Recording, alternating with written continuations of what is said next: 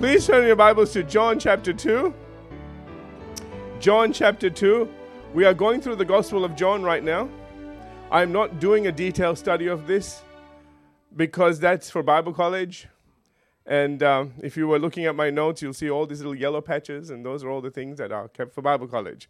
So, um, and I will do this in college. But what I want to do right now, and the whole point of this, is to go through the gospel and to acquaint you with this gospel. Um, this is the gospel that everybody recommends you read once you receive Jesus Christ as Lord because there's so much in it. Yeah. And uh, last time, remember again that we found that in the beginning was the Word, the Word was with God, the Word was God. We found that Jesus Christ is the Word, Jesus Christ is the light, and Jesus Christ is the life. Amen. And He has His own light, His own life. This is not from anywhere else. That's why He is God. We don't worship a really good person or a really amazing prophet. We worship God. Amen. And that's really important that we understand that. Hallelujah. We also looked last time at the fact that the Apostle John, who is actually writing this gospel, was one of Jesus' first disciples, along with Andrew. That was Peter's brother. And then we saw how they evangelized one after the other. You know, and I think it's wonderful that sometimes God will go looking for you. Amen. and you don't have to be somebody great either. You know, it would have been interesting if Jesus went looking for Peter. He didn't, he went looking for somebody else. That is, one of the not so known well disciples didn't write any books or anything. But you know, Jesus will still seek you out. Amen. And you need to know that you are important to Him. He died for every single person. For God so loved the world. We're going to get to chapter 3. But today we're in chapter 2 now. And I want to begin reading. Actually, what I want to do is um, because this introduces the very first miracle, uh, I just want to take you to John chapter 2 and verse 11. John chapter 2 and verse 11, because I, I want to bring this verse to your attention. It says, this is the Apostle John writing, he says, This beginning of signs Jesus did in Cana of Galilee and manifested his glory, and his disciples believed in him. So I want you to notice it says beginning of signs, which means there wasn't anything else before this. All right, let's begin in John chapter 2 and verse 1. Kids having fun today. John chapter 2 and verse 1, it says, On the third day, there was a wedding in Cana of Galilee, and the mother of Jesus was there. Now, just as a side note, Mary only appears twice in this gospel. All right? Once here and then once at the cross later on in John chapter 19. All right. And so it says, now both, this is verse 2, now both Jesus and his disciples were invited to the wedding. And when they ran out of wine, the mother of Jesus said to him, They have no wine. It's an embarrassing situation. We ran out. Okay, we, we shouldn't run out. Remember again, weddings back then went for about a week. This isn't like in the evening and you just, you know, and, and you have a day thing and we're done, okay? Back then, they took a long time. When you got married, you really got married. Amen. You didn't forget that one. okay. Verse, verse 4. and Jesus said to her, Woman, now this is a common designation. Okay, he wasn't being rude or anything. He said, Woman, what does your concern have to do with me? My hour has not yet come. Now, what does he mean by that? He's saying it's not yet time for me to manifest myself as a Messiah. Mary knows that he is. She got all these prophecies before he was born. Remember? The angel Gabriel came and talked to her. All right. but I think it's very important what's going to happen next. Verse 5 Mary doesn't even listen to what he said. Do you know why? Because she knows if she ever brings anything to Jesus' attention, if there's a problem anywhere, he will fix it. That's who he is. He truly cares for people. And so if you bring anything to his attention, that's the reason why we pray. We don't pray because it's a religious thing to do. Right. We pray because we want to bring things to his attention. We say, Jesus, by the way, and he goes, I know. okay? It's not like you're going to tell him something he doesn't know. He knows, he knows, he knows. But he needs to know that you know. that he knows. Because if you know that he knows, then you, he knows that you know he'll take care of it. Did I lose anybody along the way? A little bit. Okay, never mind. Okay. All right. That's what, what's important that you know that He knows. And you know, when you talk to Him, it's not so that we can inform God of something that He just goes, oh, I missed that memo. He already knows. He just needs you to know He knows and He'll take care of it so that you don't go mess things up. Amen. Anyway, this is who Jesus is, all right? And his mother, verse 5, this is why it doesn't always almost make sense his mother said to the servant, so he, he has just said, My hour has not come. And his mother turns to the servants and doesn't even look at him and says, Whatever he says to you, you do it. I love that. you know, in other words, it might not make sense. Just do whatever he says. I think that's extraordinary. Do you know these are the last recorded words of Mary? I think we should hear them. In fact, uh, where is it? Let me read something William MacDonald writes. He says, Mary's words are important ones for every one of us. Notice that she did not direct men to obey her or any other human being. Did you hear that? She pointed the servants to the Lord Jesus and told them that he was the one who should be obeyed. As we read this precious book, we should remember the last recorded words of Mary whatever he says to you, do it. Amen? Oh, I thought that was important. Amen.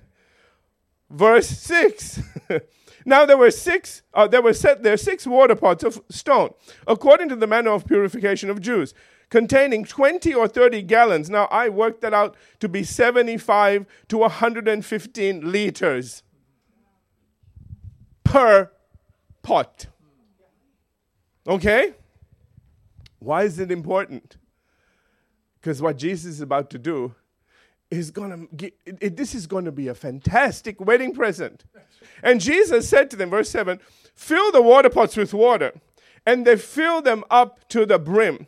And he said to them, draw some out uh, now and take it to the master of the feast. And they took it. Now, I think it's extraordinary what's happening here.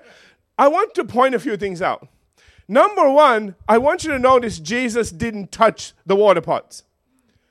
Okay, he didn't go do some mumbo jumbo, pull out some, you know, some some chemical and shove it in there and poof, wine. Yeah. It's important because people have said, oh, he, he probably tampered or did. He, he didn't even touch it. The servants are doing all the work. He's just telling them, do this, do that. And I also think it's extraordinary that it says, he says, fill him, fill, fill it up with water. I mean, you know, you're pouring water thinking this is really weird. You know, Mary said, listen to him, but this is weird. And, you know, that would have taken several trips to fill him up. And every time they went there, they thought, water. water. water. what happens when you take water and put it in a pot? You have water in a pot. okay? And Jesus says, okay, okay, just take a scoop and take it to the master. And they took it. Verse 9 When the master of the feast had tasted the water that was made wine and did not know where it came from, but the servants who had drawn the water knew where it came from, the master of the feast called the bridegroom. He's probably going, oh no, here it comes. Now he doesn't know. They ran out. The master says, Where is it? Because the bridegroom is responsible for this. So he's going, Where's the bridegroom? Oh man, there it is, we're in trouble. I always think about this and I always think the bridegroom probably went there waiting to be embarrassed, told off. And watch what happens. See, a lot of times when you don't, when you're not looking, God's working. Amen. Right. The miracle is already there. You just need to turn up have some guts and turn up. That's pretty much it. Okay, amen. All right. amen. Verse 10. And he said to him, and I'm the bridegroom's going, okay? Every man at the beginning sets out the good wine. And when the guests have well drunk, you know, the new Re- Revised Version says have become drunk. and cannot tell the difference. Okay? Then the inferior. But you have nothing left. No. That's what he's waiting to hear that you've got nothing left. What is wrong with you? He doesn't say that. He says, But you have kept the good wine until now. Imagine the bridegroom. Say, What? He doesn't know. He doesn't know. Remember, Jesus said, fills a pot. This is all behind the scenes. The servants take it out. Water. This guy drinks it and goes, call the bridegroom. Bridegroom standing there going, all right. Thank you, Jesus. I'm coming to see you now. No, well, he's there, isn't he?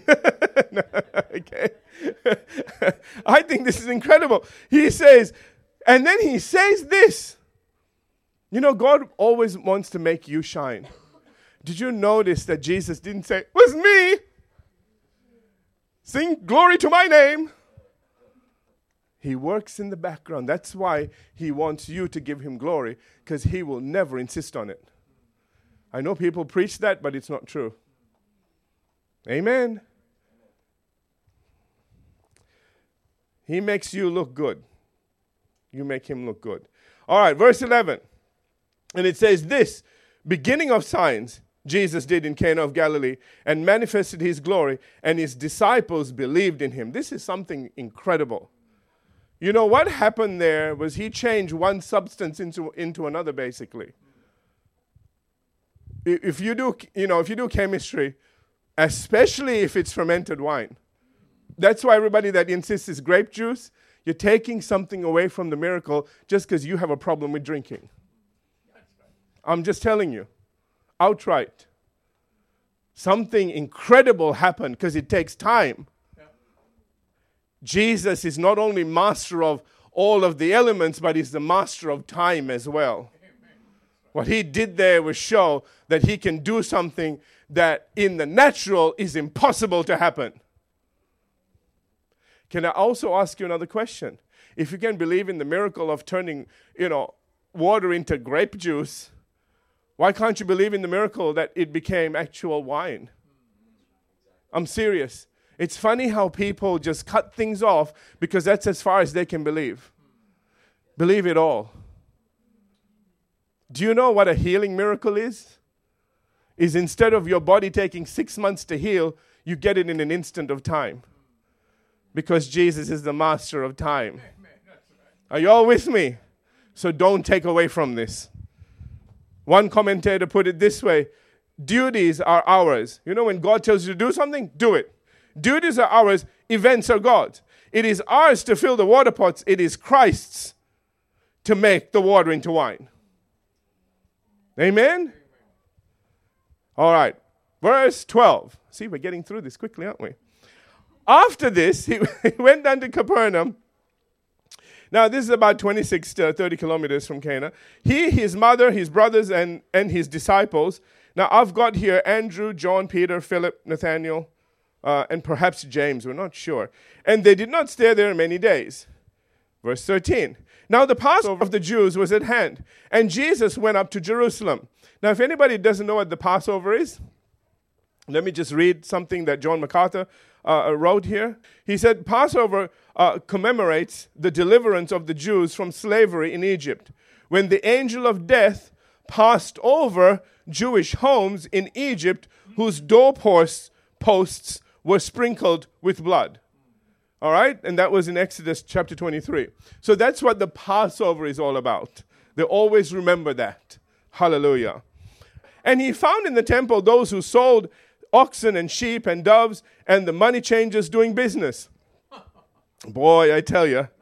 Now, let me just, before we read the next verse, you need to know what's going on here. Remember that we are told in the Gospel of Luke that Jesus went to the temple at 12 years old. Remember how they kind of lost him? You know, they were halfway there and they go, oh, we lost the Son of God. we, we, we lost the Messiah. We need to go back and find him. All right, and they found him in the temple. And they said, We were looking for you. He said, Where else would I be but in my father's house? All right? So we know at least from age 12, he was in the temple and seeing what was going on. Remember, he confounded them with, with his wisdom. In other words, he understood everything that was happening. So he saw all the corruption that was going on. And I could tell you stories about it. I've got lots of yellow bits here that I would teach Bible college. And it was to do with all the corruption that was going on in the temple. I used to always think, how come he went to the temple and just got so upset? It's because he had been he had been seeing it for 18 years. He had been seeing it. Every time he came to the temple, they were getting ripped off. Are you all with me? You know, because you, you had to bring sacrifices, and the people that would approve your sacrifices also sold them. So if they wanted a bit extra cash, you go, oh no, we can't approve that. But we have one here that's pre approved. Here's one I prepared earlier, you know. okay? And it was, it, man, and the, the high priest was getting money from it. This it was a scam, was run all, and so Jesus had been seeing this all through his life, and I just believe, I believe with all my heart. He thought the day that you know I am released into ministry, we're gonna go clean the temple, and it's very interesting. This is the first thing he does. It's a sign. So it says, and when, verse 15, when he made a whip of cords, he drove them all out of the temple with the sheep, uh, yeah, with the sheep and the oxen, and poured out or scattered the changers' money and overturned the tables. They were ripping people off. What they would do is say, "We can't have um, foreign money in here, so you have to exchange, you know, your money for Jewish money, which is what they will take, and they would charge a day's worth of wages to do it." That's a ripoff. Okay. So you can see why Jesus is very upset here. These are people, you know, can I just say this? These are people coming to worship God and they're getting ripped off by the people that are meant to be looking after them. You know, to me, remember, this is all about your heart. And people rip you off, it hurts you. Are you all with me? And then you're going to go worship God? So you can see why Jesus was so upset. Verse 16 And he said to those who sold doves, Take these things away. Now, notice he didn't overturn the doves. He says, Take them away. All right? He says, And he said, Do not make my father's house a house of merchandise. Then his disciples, verse 17, remembered that it was written, Zeal for your house has eaten me up. So in other words, the disciples actually didn't figure it out when it was going on. They were probably going, mm, We don't know him. you know? I mean, this is the temple. And Jesus is making a big ruckus. I mean, a whip. Think about it. We're having service right now, and somebody comes in, makes a whip, and starts. You know, you know what I'm trying to say? Okay. Verse 18.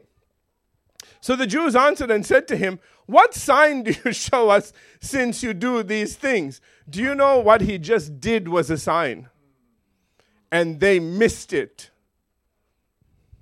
In his commentary, William Hendriksen says that the authorities should have been ashamed of all this corruption and greed within the temple court. Instead of asking Jesus by what right he had uh, cleansed the temple, they should have confessed their sins and thanked him. Amen?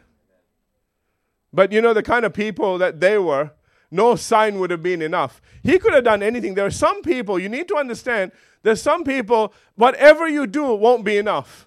Because in their heart, they have decided they don't want to listen. And they will just waste your time. Jesus knew that's, who, that's what these people were, just wasting his time. That's why he answered and said to them, Destroy this temple, and in three days I will raise it up. now, you know. Then the Jews said, uh, It has taken us 46 years to build this temple, and will you raise it up in three days? Verse 21 But he was speaking of the temple of his body. Now, listen, I've got to share something with you from a commentary. D.A. Carson writes this In this temple, the ultimate sacrifice would take place. Within three days of death and burial, Jesus Christ, the true temple, would rise from the dead. Hallelujah. He goes in the ad. The temple itself pointed forward to a better and final meeting point between God and human beings.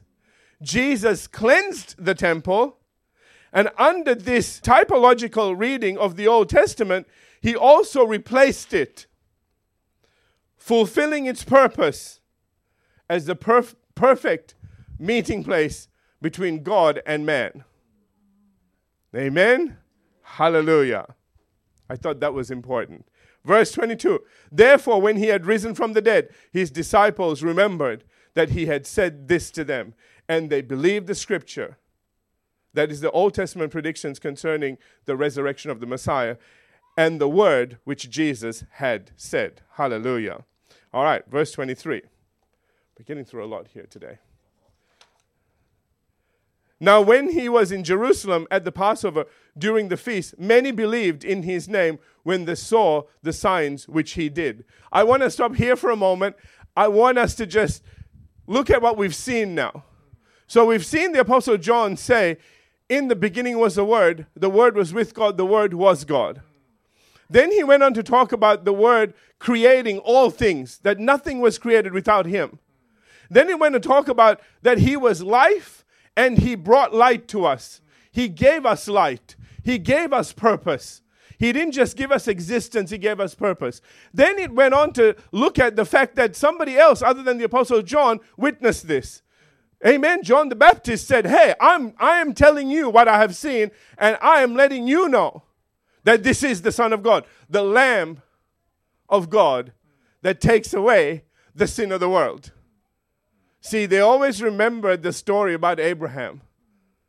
God will himself provide a lamb.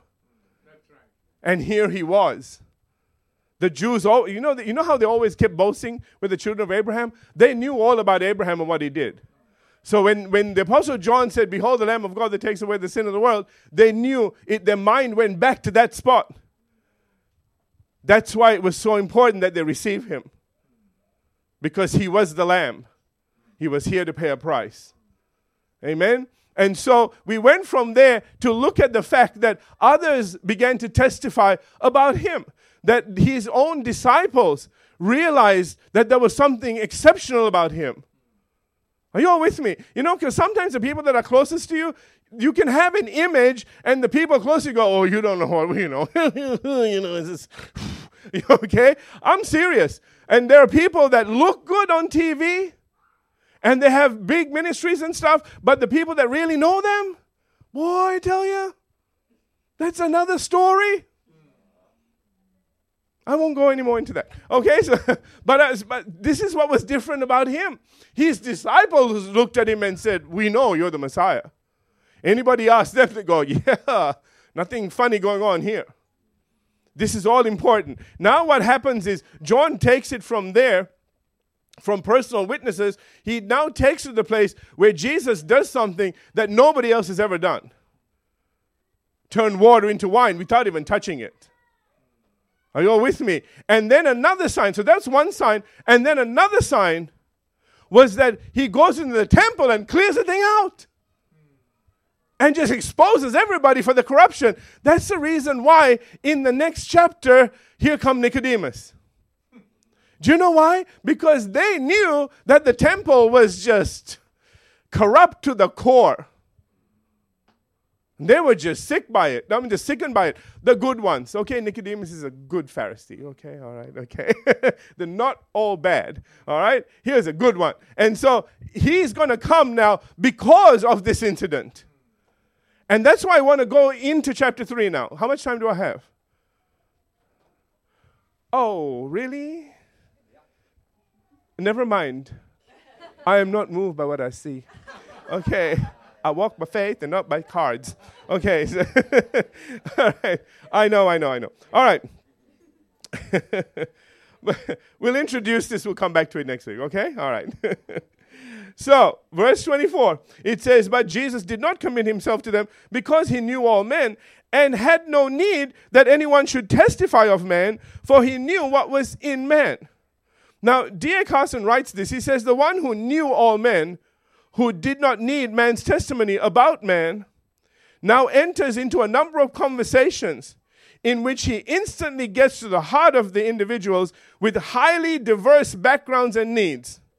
There's Nicodemus, the Samaritan woman, the Gentile official, the man at the pool of Bethesda, and more. And let me just say this in every encounter, not only did Jesus know what was in men and women, but he helped them come into the light in the most loving and efficient way possible.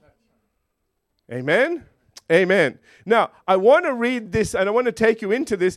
When he said, you know, again, when he said that he had no need that anyone should testify of man, for he knew what was in man, we go to the next verse, verse 1. There was a man of the Pharisees named Nicodemus, a ruler of the Jews. See how this fits in? Okay, because he knew what was in man, and then they say, now there was a man. Are you getting this? Okay? And he says his name was Nicodemus. He was a Pharisee. He was a ruler of the Jews, which means he was a part of the Sanhedrin. They, they controlled all the Jews. Okay? So he was pretty big. All right. And it says in verse 2 This man came to Jesus by night and said to him, Rabbi, we know that you are a teacher come from God, for no one can do these signs that you do unless God is with him. Do you know it took God to go clear the temple out? They couldn't do it, okay? They wanted to do it, but it took somebody with an anointing to do this. You know, don't just go do something because you saw brother so and so do it.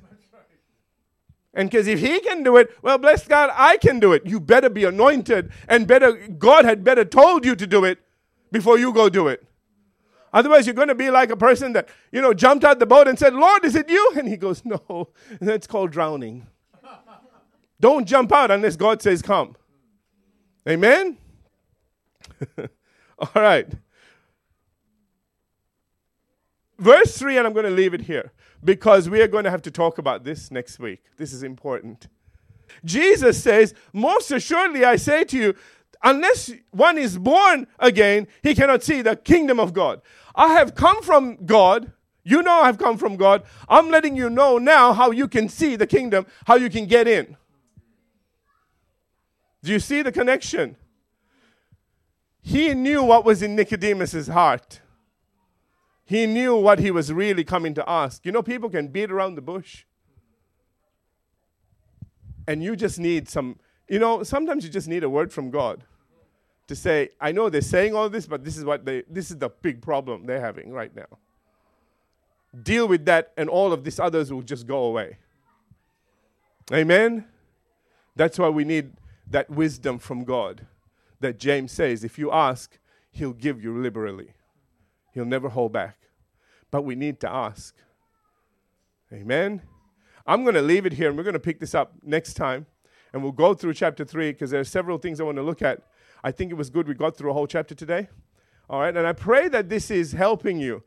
Just going through this. What's going what's interesting is from chapters 1 through 4, it's all really nice. when we hit chapters 5, 6, and 7, opposition begins to grow because Jesus is getting a little bit too popular. The synagogues are getting a little bit too empty. Everybody's going out to see him or John the Baptist, that other weirdo. Whatever it is, they ain't here. Are you with me? Okay? And so it's the, the, the animosity is begin to, going to begin to rise because he keeps challenging them on the things that they've been doing wrong for so long and getting away with it. And now some, suddenly somebody comes and takes the covers off and says, You better fix this. And everybody that has been secretly looking at it and thinking that is so wrong, finally somebody has done something about it. That's why they were coming to him in masses. Because what they wanted, finally they found in him. And he looks at them and he says, They're all looking for a shepherd, a real one. Are you all with me? Not religion, a real shepherd that will love them and look after them and feed them. Hallelujah. Let's have every head bowed, every eye closed. Father, we thank you today for your word, and we thank you, Father, for all that we're receiving from your word.